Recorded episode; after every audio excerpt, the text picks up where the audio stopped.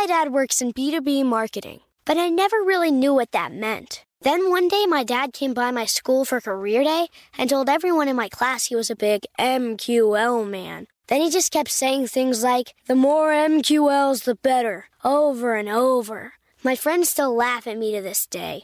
I think it means marketing qualified lead. One thing's for sure I'll be known as the MQL man's kid for the rest of my days. Why couldn't you just be a fireman or a lawyer? Why? You ruined my life, Dad. Not everyone gets B2B, but LinkedIn has the people who do. And with ads on LinkedIn, you'll be able to reach people based on job title, industry, likelihood to buy, and more. Start converting your B2B audience into high quality leads today. We'll even give you a $100 credit on your next ad campaign. Go to linkedin.com slash customer to claim your credit. That's linkedin.com slash customer. Terms and conditions apply. LinkedIn, the place to be, to be. It's brand new, season two. I'm Marissa Thalberg. And I'm Stephen Wolf Bedeta, and we're excited to be back having bigger, bolder, and always real conversations. Straight from the C suite front lines of marketing, media, and more. We have great friends joining from people you may know, like Wilmer Valderrama and Bobby Berk. And people you'll want to know. So grab a coffee or, hey, even an Aperol Spritz and come join us on America's number one podcast network, iHeart. Listen to brand new on the iHeart Radio app, Apple Podcasts, or wherever you get your podcasts.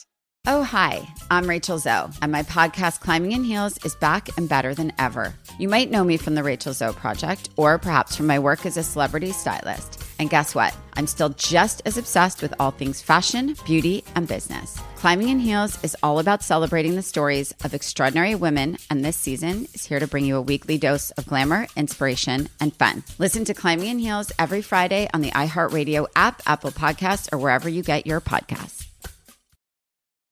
I'm Saleha Mohsin, and I've covered economic policy for years and reported on how it impacts people across the United States. In 2016, I saw how voters were leaning towards Trump and how so many Americans felt misunderstood by Washington. So I started the Big Take DC. We dig into how money, politics, and power shape government and the consequences for voters. With new episodes every Thursday, you can listen to the Big Take DC on the iHeartRadio app, Apple Podcasts, or wherever you get your podcasts. What's up, everybody? Welcome to Financial Heresy, where we talk about how money works so that you can make more, keep more, and give more. Today, I have uh, a guest that I am probably the most excited uh, about since this podcast started. We're looking at an inside look of what it looks like to live through hyperinflation.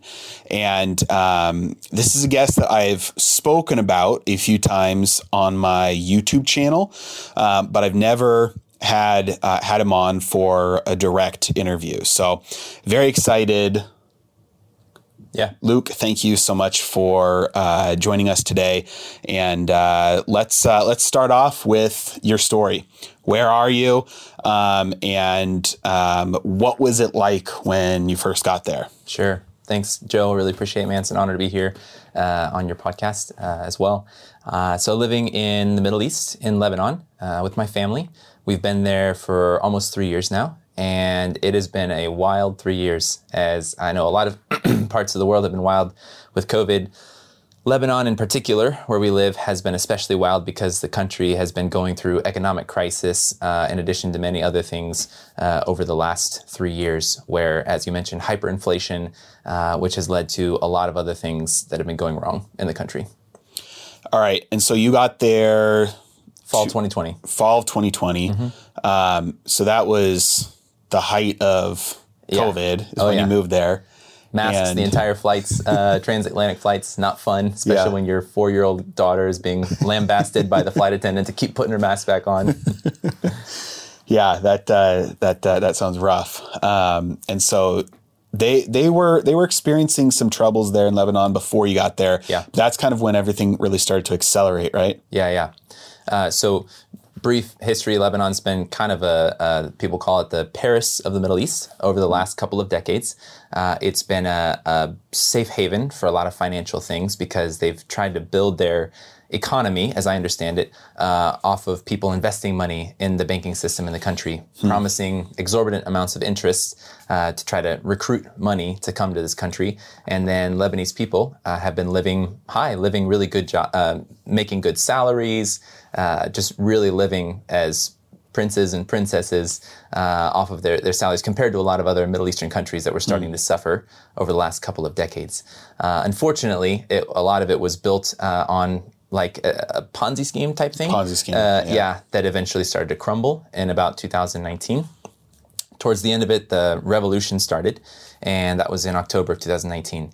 And that's when the, the government was already starting to see that uh, things were not going so well, and so started to try to make some pivots and things like that. Uh, and the people weren't having it, and so they went to the streets, and that's when the the wheels kind of fell off of the uh, currency. And um, yeah, historic over the last 20 plus years, the Lebanese lira uh, which is their currency, was pegged to the US dollar. It was pegged at 1,500 um, of lira, which was like one bill is like a thousand. So the smallest bill. So 1,500, one half of those equaled one US dollar. Uh, so that was in October 2019, it started to shift and slide. And so a year later, when we arrived, it was at 7,500. The day after we arrived, I exchanged at 7,500 to, to the dollar, which is a crazy decline if you Right, think about it. Um, today, it's at 93,000 to the dollar. Oh man, that's just in a couple of years. So that's just, I mean, for, for people who don't do a lot of currency exchanging or a lot of traveling, um, it's basically like, you know, in it relative to their money, the dollar hasn't lost much of its value or relative, it's like it hasn't lost any. So imagine you're buying something, um, and, and, uh, it takes you, it used to take you $1 to get it. Now it takes you $93 to get it. Yeah, basically. So if you were going to buy a house, went from a 100,000 to 9.3 million. There you go. Yep. I, I was trying to explain it to some kids the other day of like, let's say you could buy a, a candy bar for a dollar. Now it takes $93 to buy that same candy bar because your, your bank account number hasn't changed. Yeah. It's not like as the currency was sliding, uh, they would they would Yeah. keep your bank account number going up and up. No, the bank account of the lira stayed the Yeah. same. It's just the buying power just Yeah. was dissolving over those last couple of years. Yeah. An old used Toyota Corolla goes from $10,000 to $93,000. Yeah. Crazy. That's crazy. No, a $1,000. More than that. Yep. Yeah, thousand dollars to ninety three thousand dollars. Yeah, man. So it'd be if it was ten thousand, it'd go to nine hundred thirty thousand dollars. Yeah. So, oh my gosh, that's crazy. It's it's like mind boggling, uh, uh, especially like here in the states or even in like the the UK. They've got you know historically high inflation for you know for the UK and the US since like the seventies, and uh, but in comparison, it's like our prices in comparison haven't changed. Yeah. Um, and that's what hyperinflation is actually is actually like. It's like so there, there's like basically every day prices are changing, right? Yeah, it's it's stabilized a little bit more these days. Okay. Uh, at this you know crazy terrible amount. Yeah. And but uh, there was a, a stretch there where I was nervous to exchange more than I don't know fifty dollars at a time because the the the peaks you know the the shifts uh, were pretty wild. It would kind of go a little bit at a time, but then when a significant uh, event would happen in the country, it would go from 15 to 30, or it'd go from 30 to 50, or it'd go. The worst stretch was, uh, man, six months ago or so, when it went from 50 to 140, like in a couple of days. And then it, it like reversed back down to about 100 and hovered around 100 and slowly been chipping away down to 93. Uh, but I don't think anyone's under the illusion it's going to go back to 1,500 anytime. Yeah. Yeah, yeah. Um, okay, so I want to kind of go through this in a little bit of a chronological order, if we can. I know we'll have to skip around a little bit, but um, so when you first got there was when things were really starting to kind of unravel. Um, it, it's it's interesting to me that you talk about how it but prior to what was it, October of 2019 Uh, yes. was when okay so prior to that people were living like high luxurious lifestyles locals you know were buying like I, I think you said at one point like driving mercedes and gucci Yeah. handbags and like Yeah, yeah. everybody was living a rich lifestyle and so a year later everybody's in like poverty and the country's collapsing but they still have some of these like expensive luxuries right Yeah. Well, the the so I saw a video describing kind of some of the situation. It was like someone on a teacher's salary could buy a house and own two cars hmm. in Lebanon. Which, if you're any teachers listening to this podcast, you know it's probably not the case here in the U.S. Uh, on a teacher's salary. But in Lebanon, that was kind of like the uh, a picture of how people were living uh, back then. Uh, now, teachers, as of recently, are making as little as five, six hundred dollars a month. Uh, I mean, that's that's and that's like people who are doing well Wow. uh, nowadays. Um, and so I think the the tragic part about this is that the the thing to to to slowly adjust is the salaries of people. You know, prices are adjusting Yeah. for commodities, but people's salaries are slow to adjust if they even adjust at all. Uh, people are really slow to, to. Employers have been slow to, you know, Yeah. increase the salaries of their employees. Um, however, the people who are unscathed are those who have been working for companies outside of Lebanon and getting paid in dollars. Those are the people that still. And so, one of the most confounding things as a, a foreigner living in Lebanon is is watching, seeing all the hungry poor people on the streets, and then also seeing these high, super nice malls that sell things at sell imported goods at twice or three times the price that you could get them here in the states, and Yeah. people still buy them because people still there are still a, a rich demographic in Lebanon, uh, and it's just it's mind-boggling. to see that that disparity Yes. and that that gap. Yeah. Yeah, there's there's really uh, uh, maybe it'll come back eventually, but there's not really a middle class in Yeah. Lebanon. It's, it's the haves and the have-nots. Yeah, yeah. That's uh, the, so the, the people with the the south obviously the ones who are getting paid in dollars. You know, they're not a they're not uh, as much affected. Although their lifestyles, I'm sure, living in Lebanon are. You know, we'll get into that. Like you know how some of the other things change, but. Um, my- I would imagine, you can tell me if this is correct or not. I would imagine that the people working for the government have would have the slowest salary adjustments because they're still trying to pretend that the lira is worth the old value before the exchange rate reaches, you know, the, the parallel market versus people who are surviving solely based off of like they're a solopreneur, like they're just buying and selling things and they're like trading goods under the table black market Yeah. that they'd be able to change their prices immediately as needed. Is that is that accurate or Yeah. or no? Well, uh, I probably shouldn't get into all Okay. who is, uh, Sure. you know, who is responsible for this crisis and, you know, all that kind of stuff. That wouldn't uh, uh, be wise on my part to do that. Uh, you can research it yourself if you want different opinions about who's responsible, but certain government employees have been fine. Um, and other people Okay. are the ones who are suffering, uh, lower level, uh, Sure. different government employees and all that. Um, yeah, and I'd say yes, in, in a lot of ways, it's the the public service people who have been getting uh, the the shaft in a lot of ways because they uh, at one point.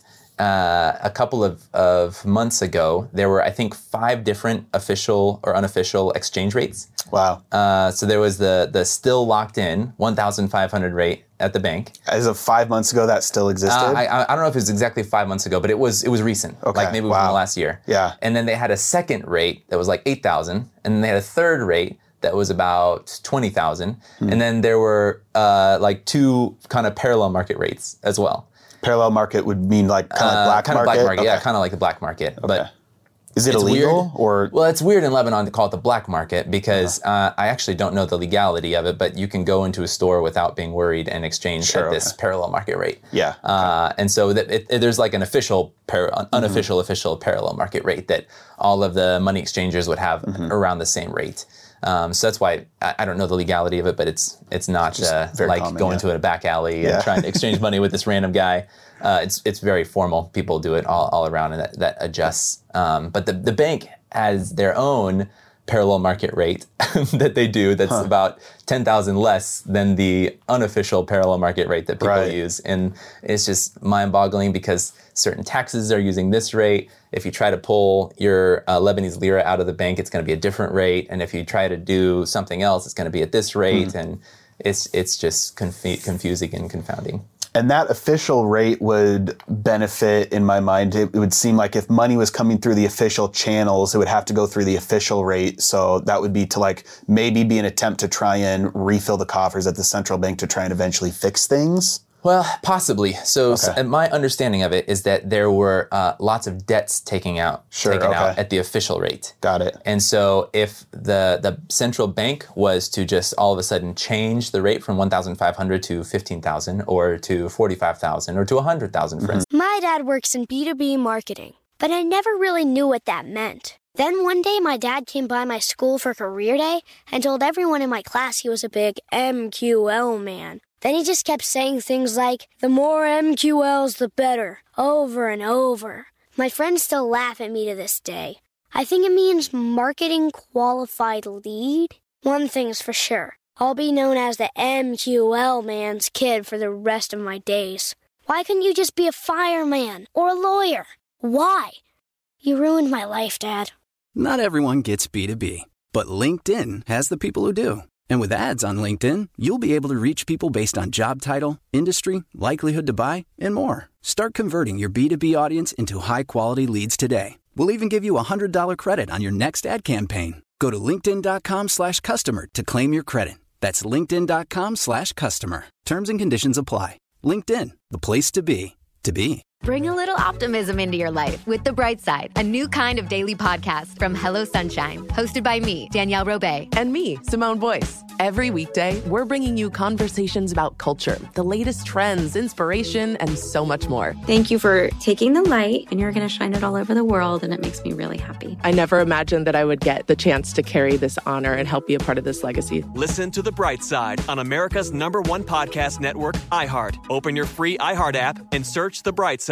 As the number one audio company, iHeartMedia gives you access to all. Every audience, live conversations, trusted influencers, and the insights and data you need to grow. iHeartMedia is your access company. Go to iHeartResults.com for more.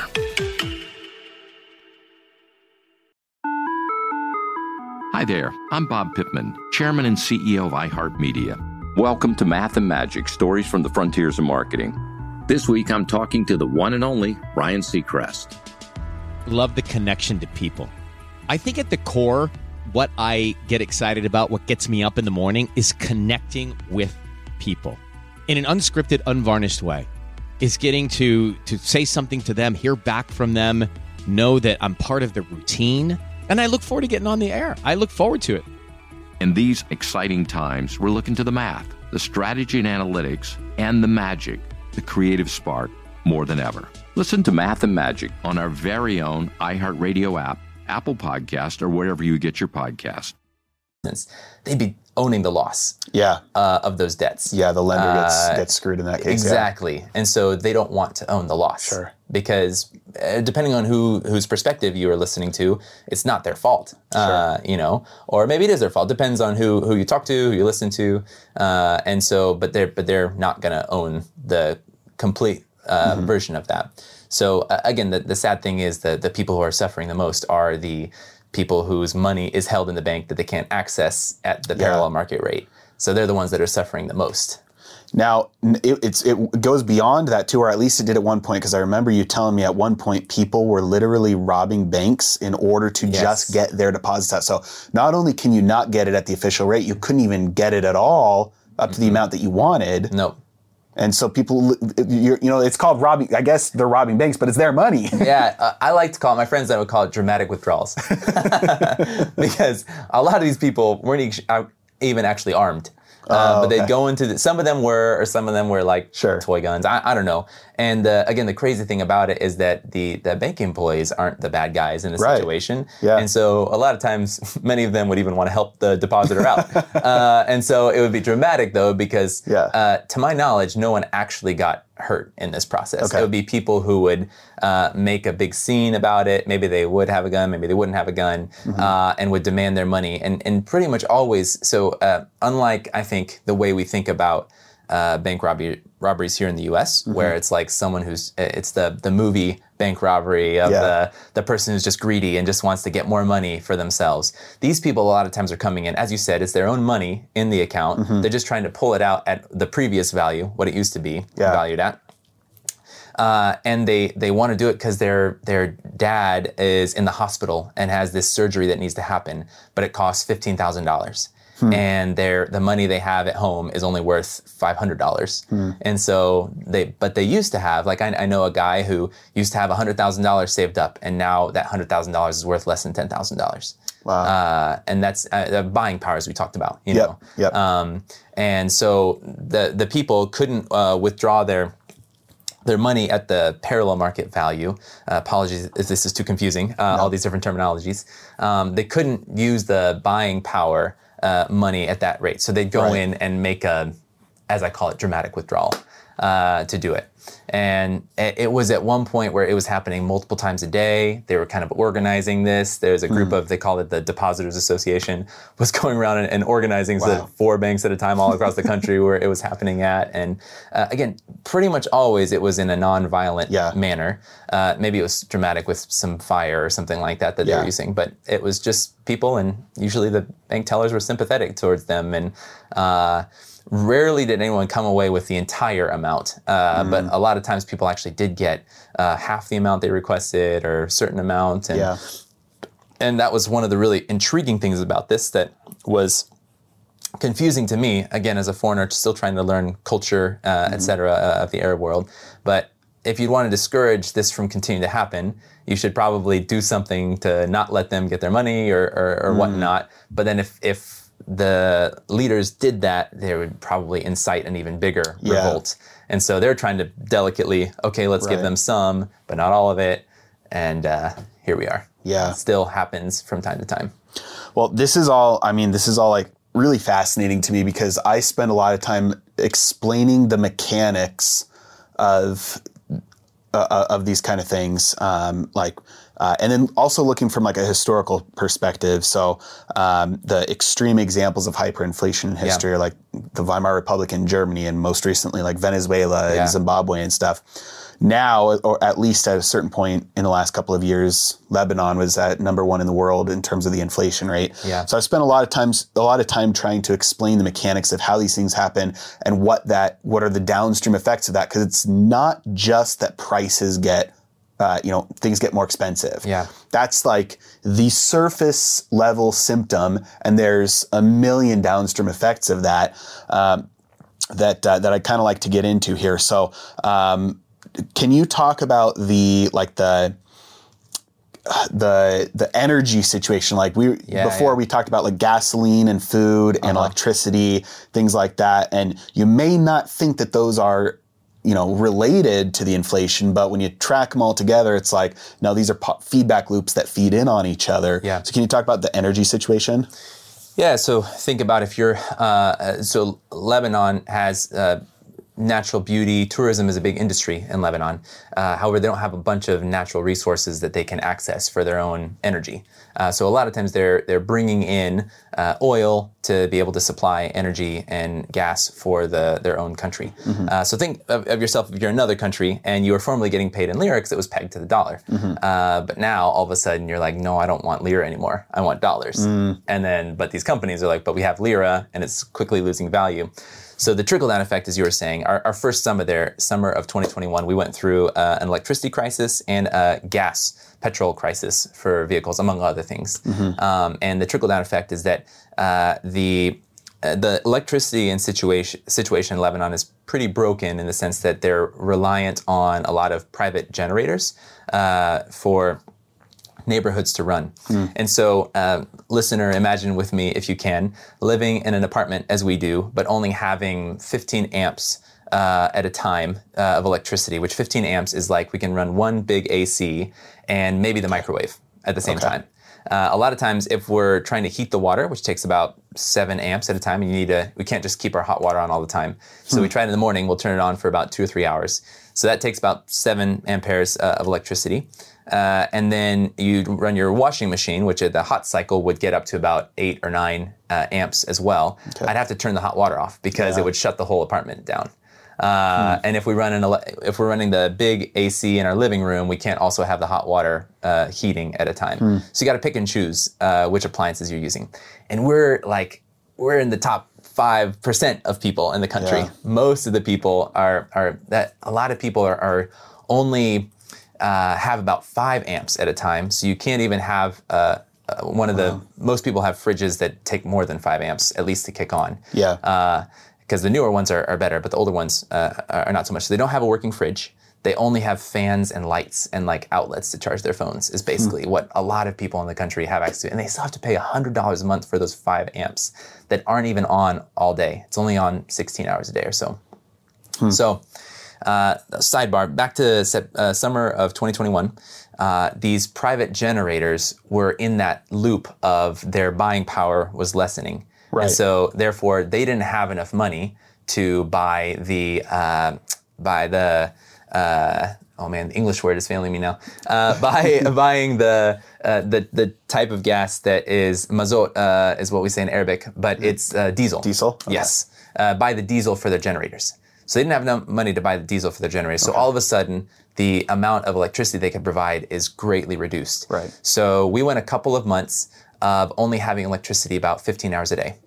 Uh, and so, and the, the craziest part, and a lot of people still live that way now. We were able to, because we have some means, we were able to get some systems to, to help give a, a couple of amps at least so we can have electricity all day. Uh, but uh, so you would have to plan when you charge your devices and hope that you weren't caught in the three hour stretch in the middle of the afternoon from 12 to 3 where you didn't have electricity where oops i forgot to to charge my phone. Now it's dead. I can't do anything about that because i don't have electricity again until 3 o'clock. And then it's on for two hours then it's off again for two hours then it's back on. Yeah. and so that was a pretty stressful time for uh, all of the country people that were going through that kind of thing um, so that was the electricity crisis and it took a while for them to catch up and eventually the generator owners just started to say pay us in dollars because we don't Oh. want to get paid in lira anymore Yeah. because of the fluctuation Yeah. and so then the, the Where, haves, they, where do you get the dollars from though? Then Where- yeah, that's a great yeah. question. That's great, and that, Yeah. that was a big that was a big issue Yeah. back in the day of how could we get the dollars because banks weren't providing dollars. The uh, it, the dollars and still in the country today, the dollars come from tourists who come. Oh, I, I really? saw Most yeah, of them? Most of them. Okay. Yep. So I, I saw recently that they're projecting um, 1.8 million tourists in Lebanon this summer, Hmm. which is the highest it's been ever since the pre-COVID times. Uh, so good for the economy, hopefully, because that's their main source of, of income, and that's the the, the where the, most most of their dollars come in. Okay. So, same thing the private generators are going through, the gas stations were going through as well. And so, you, we had a summer where there were super long lines at gas stations. And the, the worst part of it for me was one week I spent 17 hours waiting in lines at, uh, I mean, it's like a part time job, right? 17 hours waiting in gas lines. And the most depressing part of it for me was that half the time I was waiting, because I would usually, how it would go is I'd get up at 4 a.m. I'd drive to a gas line and I'd park my car. And the gas station wouldn't open until 8 a.m. So I'd wait in there. I'd try to sleep some, or if I had a buddy that was also waiting in gas lines, we'd chat. They'd maybe serve some uh, Arabic tea in the morning for us to drink together, uh, and we'd wait. And we would hope that the gas station would open that day. But half the time it didn't even open because they would announce at 8 a.m. that they didn't have gas. Uh, and uh, usually when I got there at 4 a.m., I was car number 75 to 100 in line at 4 a.m. because people started parking their car the night before, or even the afternoon before, just waiting and hoping that the gas station would open. And then they would either leave and just walk away from it or something like that. So that happened. Uh, that was the worst week of mine was 17 hours. But for most of the summer, it was at least a couple of hours I was waiting in gas lines. Uh, and it was, uh, and they would rarely fill your whole tank up. Uh, They would only give you a quarter uh, tank of gas, uh, and that was just it was just a trickle down effect because they didn't have the dollars to be able to buy gas uh, uh, from the suppliers, and so they would only be able to secure a little bit, and then Yeah. they'd run through whoever was in line and lucky enough to to get through before they ran out. And a lot of times, if they opened at eight, they'd run out by noon or by one o'clock, and then you were just out of luck if you were car number 200 in line and. Uh, that was the most frustrating if you were car number 200 Oh, I can imagine. and they cut it off at 199 Yeah. and you were the next car in line and they were like sorry we're out it's just uh all that time that was really frustrating that happened to me at least once as well Oh man. Okay, so there are three economic uh, I don't maybe I shouldn't say laws, but principles that were woven throughout what you were just talking about. Yeah. Um, number one is scarcity versus abundance. Mhm. It's like um, the kind of the default state that mankind has to work our way out of is scarcity Mm-hmm. and mismanagement mismanagement returns us from abundance to scarcity like obviously if we decided to just eat all of our animals this year Yeah. all of them we wouldn't have any animals left over to make the next generation of animals and Yep. we'd all starve right Yep. so um, mismanagement can take you from abundance to, to back to scarcity and the reason why that popped in my head is because you were talking about waiting in line and i like had this idea of like um, maybe that does, maybe this doesn't happen so much anymore, but I remember maybe like ten years ago, people would like camp outside of Apple for the iPhone or Yeah. for New Chick Fil A opening. yeah, new Chick Fil A opening, or yeah, um, the what's the night before uh, or after Thanksgiving? Uh, Um, Black Friday. Black Friday. Yeah. People would camp out of Best Buy and you know waiting for these yeah. deals. So people would. Uh, you know, for, for abundance, that- for abundance sake, would spend time, you know, doing this, and it's kind of like that same thing, but it's motivated by, you know, trying to, you know, not be in that in scarcity. It's like, Yep. can I even just survive?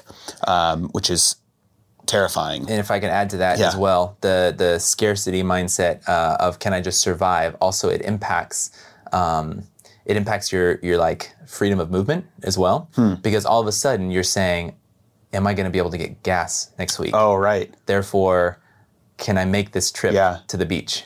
Uh, And in the end, take- maybe it would have you you could have, but you decided not to because you didn't know. because you didn't know. Is the country going to have gas next week?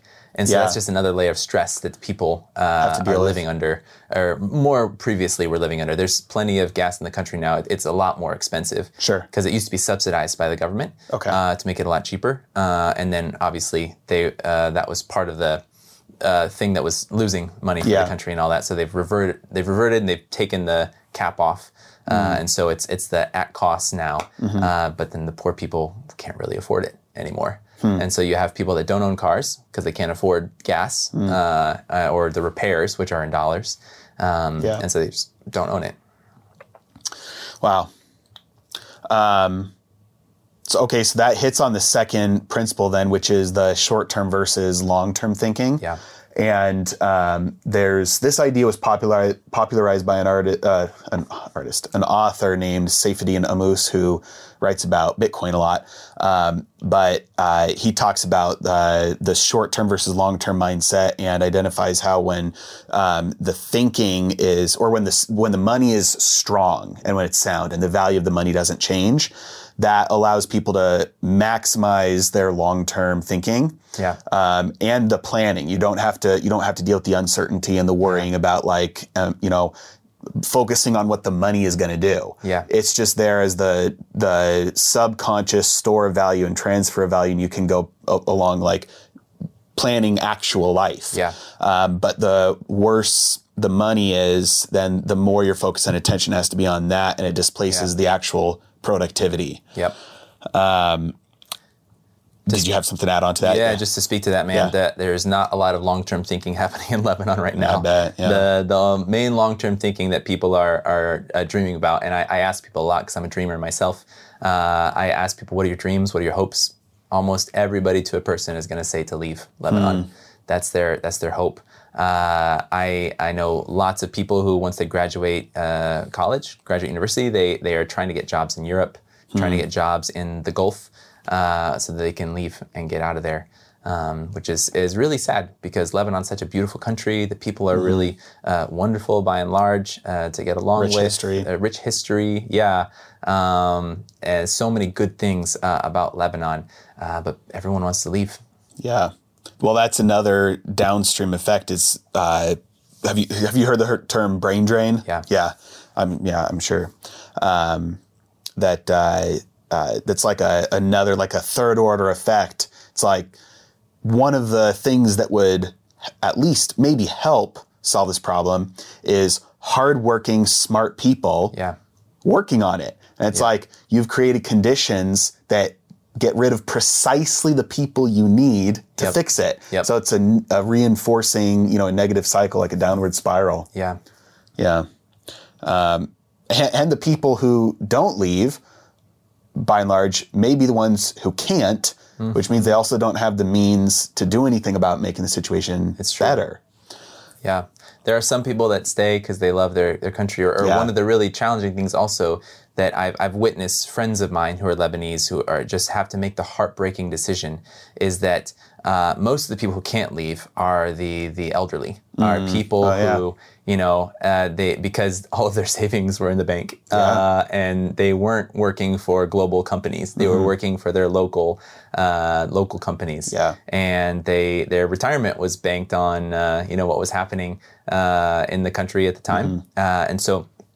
I see people, I'm, I'm 35 years old. I see people who are in my same age demographic with young kids, and they're literally feeling like they have to decide, and, and I can see how they feel that way, between their kids' future, which they don't feel like there's a future in Lebanon for their mm-hmm. kids, or caring for their elderly parents. And it is just a heart wrenching decision that they have to make uh, because the, the family is such an important aspect of the Arab culture uh, of caring for family, living together. Many of them live in the same, maybe even same building where they're all kind of, you know, in, in each other's lives uh, a lot. And that's just such a rich part of their culture. And they, they're, they're forced to decide do I stay and care for my elderly parents, continue the, the tradition of uh, loving my family and sticking together, or do I try to give my kids a better future and, and hope?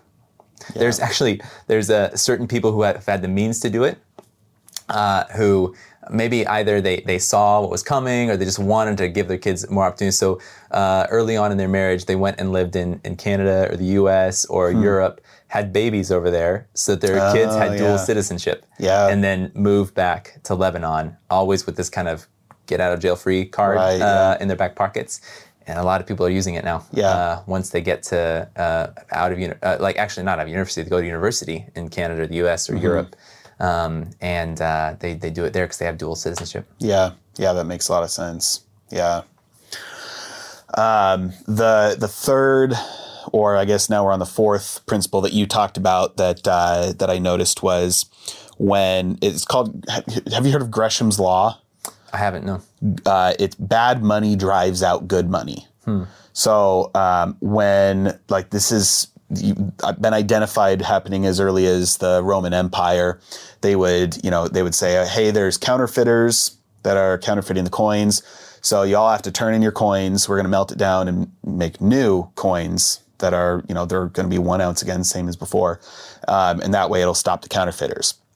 And then what people noticed was as the new coins started coming out, yes, they were one ounce, but it wasn't one ounce of pure silver or pure gold. Mm. It was mixed with other metals.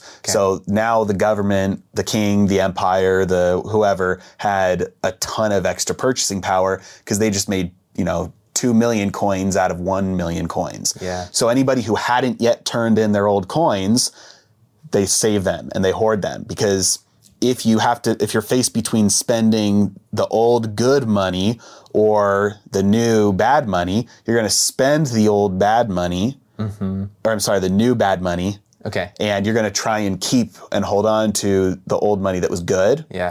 um, and so every it's there there's this idea of like you know you're you're going to try and get as much of the good money as possible and try and get rid of as much of the bad money as possible um, and one of the ways that pops up that I noticed you talking about was people who have the ability to do so moving from um, lira to dollars. Yeah. Whenever the opportunity arose, it was like, all right, well, we're not, we're just, we're not going to accept lira anymore because nobody wants to accept it from us. And so if we're going to survive, we can't accept it from you. Yeah. And so it drives, um, drives people towards only wanting to take the good money. And eventually it stabilizes with the whole culture or the whole people starting to use the good money. Um, or I should say the harder money, the stronger money, um, and uh, and so that that's something I noticed you talking about was that there's a there's a move to a harder currency that starts at the ground level that didn't start top down. That's that was a, that's a ground level movement. People starting to use dollars more. Yeah. Well, here's here's a tragic uh, example of the how this impacts the most marginalized people in the country. Hmm. Is that uh, I, I didn't realize uh, at the time, you know, that that operating at least even in a mental state in multiple currencies is, is kind of like a privileged position to be in. To have the global mindset to know multiple currencies, Mhm. know the real value of multiple currencies, And so just the math Just right? Just being able to do that math. Exactly, and stay on stay on top of it. So uh, part of my work in the NGO is trying to train uh, up entrepreneurs and trying to help people start their own small businesses that will Mhm. help them thrive in this unstable uh, economy. Um, and so I have the privilege of coaching this dynamic woman uh, who is a, a, a seamstress and, and a great uh, person who sews things. So uh, she lives in, in a part of the country though that is is not in the capital city, and so it's kind of out in uh, more of the rural uh, parts. And what I didn't realize is that when uh, she had some money and she was making some money, uh, I tried to encourage her, hey, try to change into working with, with dollars. Uh, Mhm. And this was six, nine months ago. Um, so she uh, took a, a $20 bill for one of the things that she was uh, selling, a dress that she'd made. And when she went to a money exchanger to try to exchange it back into lira so that she could use it to Mhm. buy certain things, the money exchangers uh, laughed at her. And she's from one of the more marginalized communities. And that's either one of two reasons. Uh, either one, someone gave her a counterfeit uh, $20 bill. And it never crossed my mind that maybe she hasn't dealt in US dollars and wouldn't be able to identify a counterfeit versus a true $20 bill. Or she was just discriminated against by the money changers who Hmm. didn't want to serve her. And, uh, and they didn't have to. Like, there's no legal recourse for discrimination uh, in Lebanon uh, a- against marginalized communities over there.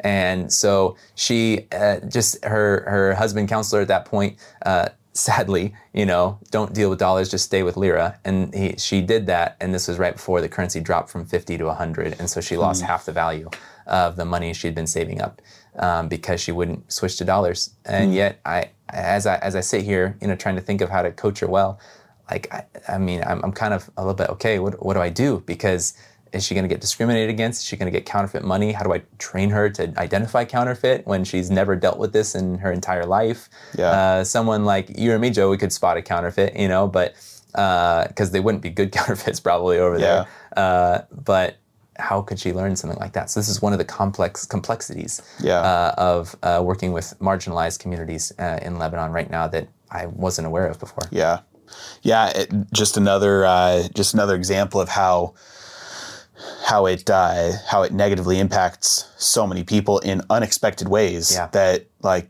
now you have to think about. Hey, we've got a big portion of the population that. Um, I mean, I don't know what the education system is or has been like there, but but doing that math is not. You know, it's it's not it's not calculus, but it's not you know it's it takes focused effort, and you have to have sure. some level of uh, of math capabilities, and then yeah, like you said, identifying counterfeits or things like that. That's uh, that's crazy. Um, okay, so I would like to move into kind of you, you've you've made a comment a couple of times that now it seems like things are starting to stabilize a little bit, mm-hmm. maybe start to move in the right direction. And um, who knows a how long it'll last or how far it'll go. But one of the examples that you gave was um, when we were talking a few days ago was uh, cr- like cards being accepted again. Yeah. Um, and that's something a lot of people would never think about that you couldn't swipe a credit card Yeah. to buy stuff. Yep. And now that's that's like back. It's like a modern oh luxury. Yeah, yeah. So so imagine uh, imagine you know you're you're having a hundred dollar bill here in the U.S. Right, and that's uh, depending on what your spending power is here. Maybe that's a lot. Maybe that's not a lot. A hundred dollar bill is still, still a lot to me. I feel like I can do a lot with a hundred dollar bill. uh, but imagine the hundred dollar bill being worth basically having the spending power of a one dollar bill. Uh, but that's the largest currency that we have in the U.S. Uh, I think. Uh, I don't know if we have any two hundred dollar bills or five hundred dollar bills or thousand dollar bills. Uh, not to my knowledge, but it looks like you're thinking. I'm not sure if we do. I, th- I think Uh, they're just not in. Oh, there's not in circulation. They're not. Yeah. Okay. pop- yeah. Anyway, Lebanon similarly has a hundred thousand dollar lira, uh, and so, but that's worth basically the spending power of a one dollar bill. Hmm. So if I wanted to go to the grocery store, which has shifted their prices to reflect more what a normal grocery store bill would be, Mhm. feeding my family of five, I might spend hundred dollars on groceries, Mm-hmm. you know, for that week, hundred fifty dollars, something like that.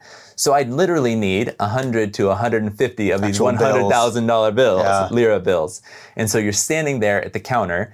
And you're counting out, uh, okay, 1, 2, 3, 4, 45, 46, 67, 68, 89, 90, 91, 92, Jeez. you know, and then they are counting as well. And so there's a line forming behind you, and it's kind of embarrassing, especially if you didn't bring enough in your wallet that day. Oh, and so prices changed that day. prices changed that day, or maybe I just forgot the bigger stack at home. I brought the smaller stack, and so I need to take a couple of these uh, more expensive items off.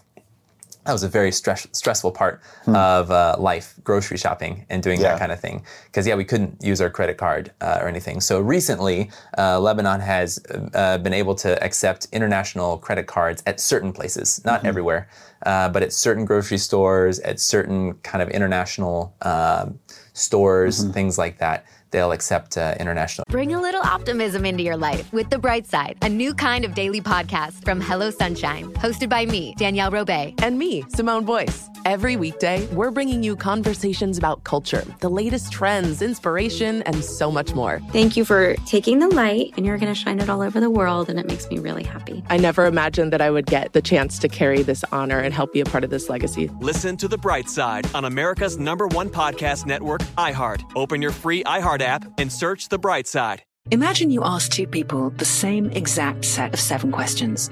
I'm Minnie Driver, and this was the idea I set out to explore in my podcast, Minnie Questions. This year, we bring a whole new group of guests to answer the same seven questions, including actress and star of the mega hit sitcom Friends, Courteney Cox, You can't go around it, so you just go through it. This is a roadblock. It's gonna catch you down the road. Go through it. Deal with it.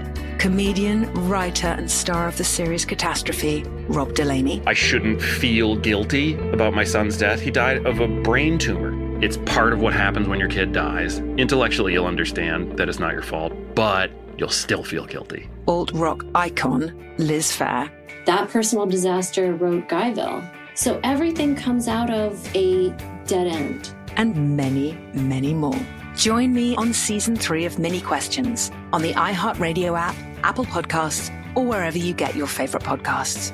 Seven questions, limitless answers. Hi there, I'm Bob Pittman, Chairman and CEO of iHeartMedia. Welcome to Math and Magic Stories from the Frontiers of Marketing. This week I'm talking to the one and only Ryan Seacrest. Love the connection to people. I think at the core, what I get excited about, what gets me up in the morning, is connecting with people in an unscripted, unvarnished way. Is getting to to say something to them, hear back from them, know that I'm part of the routine, and I look forward to getting on the air. I look forward to it. In these exciting times, we're looking to the math, the strategy and analytics, and the magic, the creative spark, more than ever. Listen to Math and Magic on our very own iHeartRadio app, Apple Podcast, or wherever you get your podcast. If you love sports and true crime, then there's a new podcast from executive producer Dan Patrick and hosted by me, Jay Harris, that you won't want to miss. Playing Dirty Sports Scandals. Each week, I'm squeezing the juiciest details from some of the biggest sports scandals ever. I'm talking Marcus Dixon, Olympic gymnastics, Cain Velasquez, salacious Super Bowl level scandals. Join me on the dark side of sports by listening to Playing Dirty Sports Scandals on the iHeartRadio app, Apple Podcasts, or wherever you get your podcasts. Credit cards. Uh, so that that works for people uh, like myself, a foreigner living Yeah. in Lebanon. that has dollars to bring in. Exactly. Yeah. But uh, but for the locals who maybe have a Lebanese bank account, Mm-hmm. uh, they're still restricted in their spending power, and a lot Like of the daily limits. The daily limits, Okay. exactly. And maybe they have a Lebanese bank account credit card, uh, but a lot of grocery stores will only accept half the payment in Mhm. local credit card, and the other half has to be in cash um, Hmm. because of the different exchange rates and the amount that the bank will release to the people every day. And it is just so confusing. Um, so that has lessened the stress for the haves like myself who uh, have access to uh, dollars, which is a harder currency, uh, but still the the marginalized suffer in Yeah. the country. That's that. I mean, that's a, it, it's a different way of it manifesting, but it's the same thing that I've you know studied ha- that happened in Zimbabwe, Venezuela, Weimar Republic in Germany. It's um, uh, like especially in the extremes of hyperinflation, when prices are changing on a daily or sometimes an hourly basis, Yeah. people will go try and get their daily allowance of cash from the bank, Yeah. which is way less than they have in the bank. They go over to the grocery store to buy the thing they were going to buy, which is maybe a loaf of bread. They've got their wheelbarrow of cash, Yep. and prices changed right before they got there, so it's not enough. But now they've already taken out their max cash for the day. Yeah. Tomorrow they can go get some more, but prices will be even higher tomorrow. Yeah. Um, and uh, and so it's a it's a similar similar thing. It's like yeah, in in today's day and age, we're we're not really seeing wheelbarrows full of cash. Yeah. Um, but electronically, that's what's that's what's happening. That like you know your ATM limit or your debit card limit or or something like that. Yeah. Um, interesting. So, um, this this is a bit probably a big question that needs to be broken down, but um, well, how do how are people surviving? Like I know in other countries Yeah. it's a lot of remittances and Yeah. things like that, like family members. So what what is the average person doing there to make ends meet and survive and not just die of starvation? Yep. That's a great question. I ask myself that question a lot because uh, I wonder also how there's a, a super large population of uh, marginalized people, the most poor, that uh, don't have as much access to remittances. And one, I'd say there's two answers to that question. Number one, the largest uh, the largest, uh, how would you say this? So, so the, the highest percentage of the GDP of Lebanon is remittances. Mm-hmm. Oh, It's wow. 60 plus percent of the Okay. GDP is, is uh, remittances each year. Wow. Um, and so it, it, it is people in South and Latin and North America, especially some in Europe, uh, that are sending cash back because over the last hundred years, there's been a lot of people who have left uh, Lebanon Mhm. and moved to other places, started families. There are famous people who have Lebanese heritage, like Shakira uh, and Oh. Salma Hayek. Yep. Uh, I have Lebanese heritage. And I don't know if they're sending money back, but uh, they, they have Lebanese heritage. And uh, by and large, Lebanese tend to be successful entrepreneurs when they move to other places. Oh, okay. Um, the ones that, that make it uh, Yeah. over there. there. There are a lot of successful. Um, my, my wife, her grandfather uh, was a Leban is was Lebanese. He's uh, passed away, but uh, and his his father was the one that moved to uh, the United States and started a grocery store that uh, that carried on and was successful and served the community in, in a great way for decades. Hmm. Um, so anyway, lots of people send money back to Lebanon, and I'd say that's how the normal Lebanese uh, person who used to have a pretty good life uh, now is surviving. I read an article about somebody who was a uh, you know used to make X amount of thousands of dollars each month. Uh, and now they make just enough to cover a grocery bill of the month. Hmm. But they rely on remittances from their child who's living in uh, Canada to pay rent Hmm. and to pay their utilities. And so that's how, how they're surviving. And I'd say that's probably the story of most Lebanese. The second way I'd answer that is that the uh, Arab culture is very communal based Mm. uh, and rely on each other to survive. Uh, and so I, uh, as, as someone who grew up in North America, I have tend to have an, individualist mindset. I need to Mm-hmm. pick myself up from, uh, you know, like if I fall down, and pick myself up and make my own way. Uh, that's not always the case in, in the Arab world. People are thinking about how can we care for each other? How can we Mhm. lean into each other really well? And I've seen some beautiful examples uh, of that, of people who are in a really hard situation and then their community rallies around them uh, to help them out. Is that mostly like family and extended family, or even bigger than that, like city, town? Yeah, well, there's actually a lot of refugees in Lebanon right now. Okay. And so I think refugees take care of each other as Mhm. well. People who are in uh, situations that are are just not not not as uh, yeah, if they don't have families around, Mhm. they lean on other people who are in the same status uh, Yeah. as they are. Okay. Uh, and just doing it in a way that is Like inspiring to me. Yeah, tribal, tribal type uh, approach. Yeah. Yeah. Okay.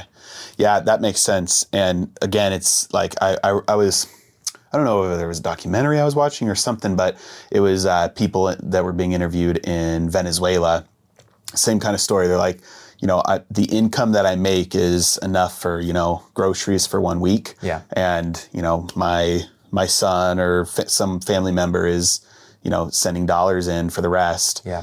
Um, one thing I would- I would like to ask about that though, about the the remittances is um, specifically in uh, El Salvador. This is a big story over the last couple of years. their GDP is you know mostly money getting sent in. Um, because of the way money transfers, like traditionally across borders, if I send a dollar, Yeah. the family member gets maybe 25 cents of that, and it's like a month later. Oh, wow. Because it has to go through so many bureaucracies and borders and well, uh, what's the Western Union and Yep. things like that. And so um, people there have started to use Bitcoin Mhm. um, for instant transfers and no fees. Um, have you seen any um, any anything like you know people using alternative forms of money like gold or silver or Bitcoin for either payments or storing their savings or receiving money from outside of the country, anything like that? I've heard some stories of that happening, but by and large, the people I interact with are not uh, are not the early adopters uh, Okay. for for Bitcoin. Okay. uh, I think of the they call them uh, khatiaras or khataira. Uh, they're old people, the elderly people Oh, gotcha, uh, in the country. They're they're not going to be the Yeah, early yeah. adopters. It's like our, our boomers. Exactly. yeah, they're not going to jump on the Bitcoin train. Okay. Uh, and so uh, I, I think it is happening uh, at a ground level, Mm. uh, but not with most people that I'm interacting with. Uh, Okay. They're not. They're not doing that. So I think, yeah, probably the Western Union traditional things. Uh, I think it's a higher. Uh, Western Union takes less than that, but it's still not the most advantageous. There are better ways that probably will win the day Mhm. uh, eventually in Lebanon, uh, but not there yet by and large. The, the younger demographic, I'm, I'm thinking, probably does use stuff like Bitcoin. Yeah. Uh, but so far, uh, there. I mean, there's some people who are are literally, if they're crossing land borders from Lebanon to other places, uh, they're using drivers where they'll Mm. give them uh, a wad Yeah. of cash and they'll take it across the border to other places that are, are suffering as well. Mm-hmm. Um, and uh, yeah, I don't know if that's happening as well in people bringing in money through flying in people especially in a tourism season when family members are coming Yeah. uh, to visit their their parents and grandparents they're probably bringing cash with them and leaving it with their Yeah. uh, family members uh, but money transfers definitely is a, a part of it as well with cards now being accepted, I'm sure that that will help the situation out if one of the on the ground problems is a shortage of dollars and people selling things, even like the people who are most in poverty, I would imagine their jobs are kind of like daily tasks. And it's like, I'm going to do what I can or sell what I can uh, in order to try and earn dollars. The more dollars can come into the country, that, that should help the, the situation out. hopefully Okay. hopefully yeah, I, I a lot of people have a lot of really smart ideas about how to uh, you know help the situation moving forward we'll see what happens no one Yeah. knows uh, the twists and turns that, that are to come yeah hopefully for the better What about um, like the I don't I don't remember the word that you said for the for the old people. Yeah. Khatira. Okay. I, I won't, I won't try. Khatiyar, khatiyara is like old man, old woman. Okay. All right. Um, the was is there a big culture of saving or storing your wealth in like gold or silver? Like in India and China, that's pretty big. Like they pass their wealth down through like jewelry and Yes. things like that. Is that is that over there in Lebanon at all? Yeah, I, I think so. I, uh, if people like uh, my wife, she had uh, Arabic uh, language tutor who, um, yeah, gold was her thing, Mhm. and it was kind of a status. Like you, you have gold jewelry, you have gold and Okay. that kind of thing. So that definitely is a part of the culture. Gotcha. Um, I don't necessarily. I'm not the most observant person in the world, so I don't necessarily notice all the gold jewelry some of the women yeah. are wearing, or men Well, it might be locked up too. It could be locked up as well. Actually, in these days it probably Yeah. is locked up uh, because of how hard the situation is. Yeah, yeah. Um, all right, and then uh, for the last uh, for the last section, um, I'd like to hear more about what you are doing there because I know obviously you know throughout this conversation you're there trying to help.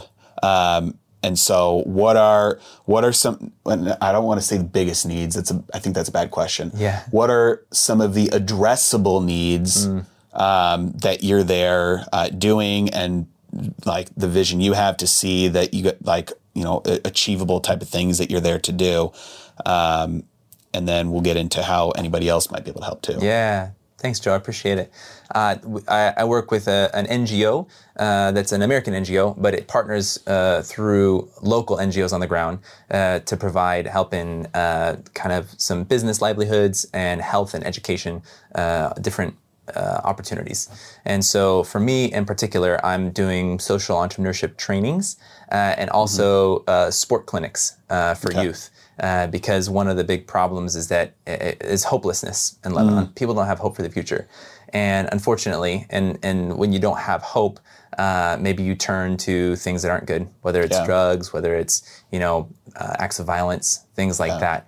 Uh, and so you using sports is something I have in my background to be able to give people opportunities to get their adrenaline going, uh, you know, get those endorphins going, give them more. They'll have more, as you said before, maybe some more uh, capacity to dream for the Mm. future. So running sport clinics, and then also running these social entrepreneurship trainings where I, I try to train everybody that even if you're in the most marginalized uh, position, you, there's two. You should have two bottom lines for your business. One is to be profitable, and one is to how you can invest in the community around you and help build up the community around you Mhm. uh, to be a blessing to the people around you. Uh, and so anyone that I train, I, I try to hel- help them think because I, I'd say something that uh, you, you've touched on this already abundance versus scarcity uh, i think some of that is a mindset uh, there's obviously harsh realities uh, but there's also if we approach all of life with scarcity mindset then we're just going to be greedy all the time. Yeah. and we're going to take take take. But if uh, you know I, I, i'm a person of faith and if I, I try to lean into to my faith and i believe that okay there could be abundance out there uh, maybe it's not always monetary abundance but there could be an abundance of joy or an abundance of hope or an abundance of different things. So i want the people that I train in entrepreneurship to approach their business with that kind of mentality of I want to run my business in such a way that there's enough for me and there's enough for my community, Mhm. and so I can help provide jobs. I can help provide, uh, you know, ways to serve the community around me uh, in that way. And so that's that's the the work that I'm involved in uh, right now in Lebanon. It's very very rewarding. It's it, life can be really hard in Lebanon, although it's a beautiful country. So anyone uh, come ahlan wa sahlan we say in Arabic. Uh, come, welcome. You're welcome to come check it out. Uh, tourist season is happening right now. It's a, a beautiful place to come and, and check out. Uh, you can go skiing uh, in the morning and uh, swimming in the Mediterranean in the afternoon. It's one of their claimed touristic fames. Uh, yeah. Uh, so we're, we're really trying to invest in the marginalized communities to, to work with them uh, to be able to uh, help them pursue their dreams, help them pursue uh, holistic thriving for them. Yeah. Yeah, I like what you said about abundance sometimes being a mindset or um, maybe even like a choice, because ultimately, when you look at the resources on this earth and in the universe, we have like unlimited abundance. Like there's unlimited energy, there's unlimited Yeah. raw resources, right? So yeah. the bottleneck is like people turning it into something that's useful. Yeah. Um, and so in some ways, abundance is, you know, the, you know, a series of choices to take from, you know, what right now looks like scarcity because of the bottleneck and turn it into, uh, into abundance. So, Yeah, well, if you think about Uh, a, a real serious problem right now in Lebanon is trauma. Uh, because there's trauma of people who, that has gone unaddressed from decades ago when there was a civil war from Mm. 1975 to 1990. There's there's trauma from that, and then even more recently, there's trauma from the revolution. There's Yeah. trauma from the Like cultural economic crisis, trauma, cultural okay. trauma. There was a big explosion that happened. That's uh, right, in yeah. 2020, and Yeah. so there's people that ha- literally have trauma from anytime there's fireworks going off. You know, Mm. uh, there's a big earthquake that just happened a number of months ago. Oh. That happened up in, in Turkey, but uh, I was awakened at 2:30 a.m. in uh, in my apartment uh, Oh, wow. To the whole apartment shaking uh, down in Lebanon. It was that far-reaching, and people were traumatized by that as well. So, anyway, uh, when people have that uh, traumatized mindset, they often can't prioritize very well. Uh, I went through a training that talked about uh, people are traumatized and how you can help address that. And that was insightful for me was that, that these people who, from my privileged position, I might look at them and say, "Oh, "Why are you buying cigarettes again when your kids are hungry?" Hmm. Because you know lots of people smoke uh, in uh, Lebanon, and but it's because when you're you're traumatized. I mean, one of the factors, not the only one, of course, but one of the factors is you have trouble prioritizing what are the most important things I should do with the little Hmm. money that I have. So uh, hopefully through our, our trainings, through the entrepreneurship training, through the sport clinics that I'm trying to, to do holistically. So it's not just be a better basketball player, but also think of how you can be a better person for your community, Mhm. how you can you sow goodness, sow hope into the people around you, that it can help change that mindset so they're prioritizing with an abundance mindset how we can be building up the people around us and uh, it's not it's not just looking at the facts around you but it's how can you be an agent of change for good Mhm. uh, around you even if materially you don't have a lot Now, you and I were talking before we started recording. There's uh, something specific that uh, your organization is trying to do that will cost like ten thousand dollars a year that you're trying to get get started. Mm-hmm.